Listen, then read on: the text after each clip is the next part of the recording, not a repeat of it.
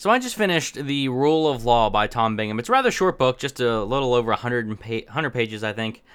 And it's it's not one of the best books I ever read, but it's a very important book in my opinion. Um, it's it's written for it's not written for like a legal scholar. It's written for I think the layman pretty well.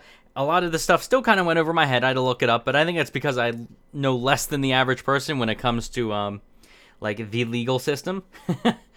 um, but overall, it's it's it was a very very like important book for me, and because I focus a lot on political philosophy, a lot of like ethics, systems of ethics, and that, and I I don't focus at all on the law itself.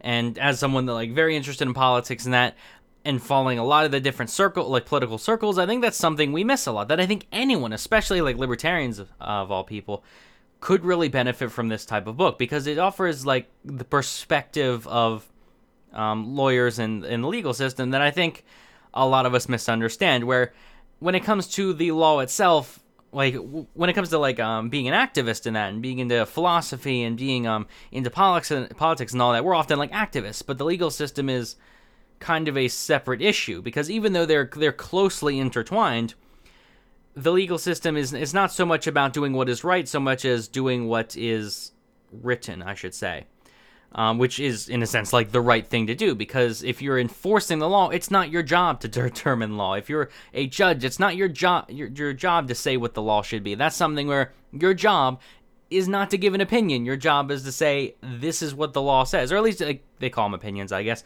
Your job is to give an opinion on what the law states, but you're not. Your job is not to give an opinion on what is what you think sh- things should be like. And I think that's that's something we often miss a lot when it comes to like criticizing the legal system. It's no by it's by no means perfect and there are all kinds of corrupt people within the system but this book was very helpful in at least understanding that perspective. That it, it offered me and, now i'm to binge all kinds of different law stuff and who knows where that'll take me because i've already got a list of books that's at least like 200 books high. So much that it's it's about four separate piles because again they stack up to the ceiling. Um, but who knows that'll be a whole different issue. But no it's it's definitely one of those must reads if you're going to have any opinion on the political system whatsoever.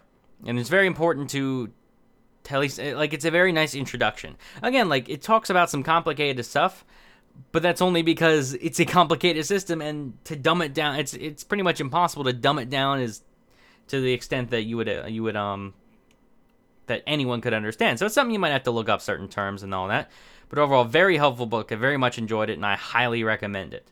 Uh, but let me know what you think in the comments. Uh, like this video if you enjoyed. Subscribe for more.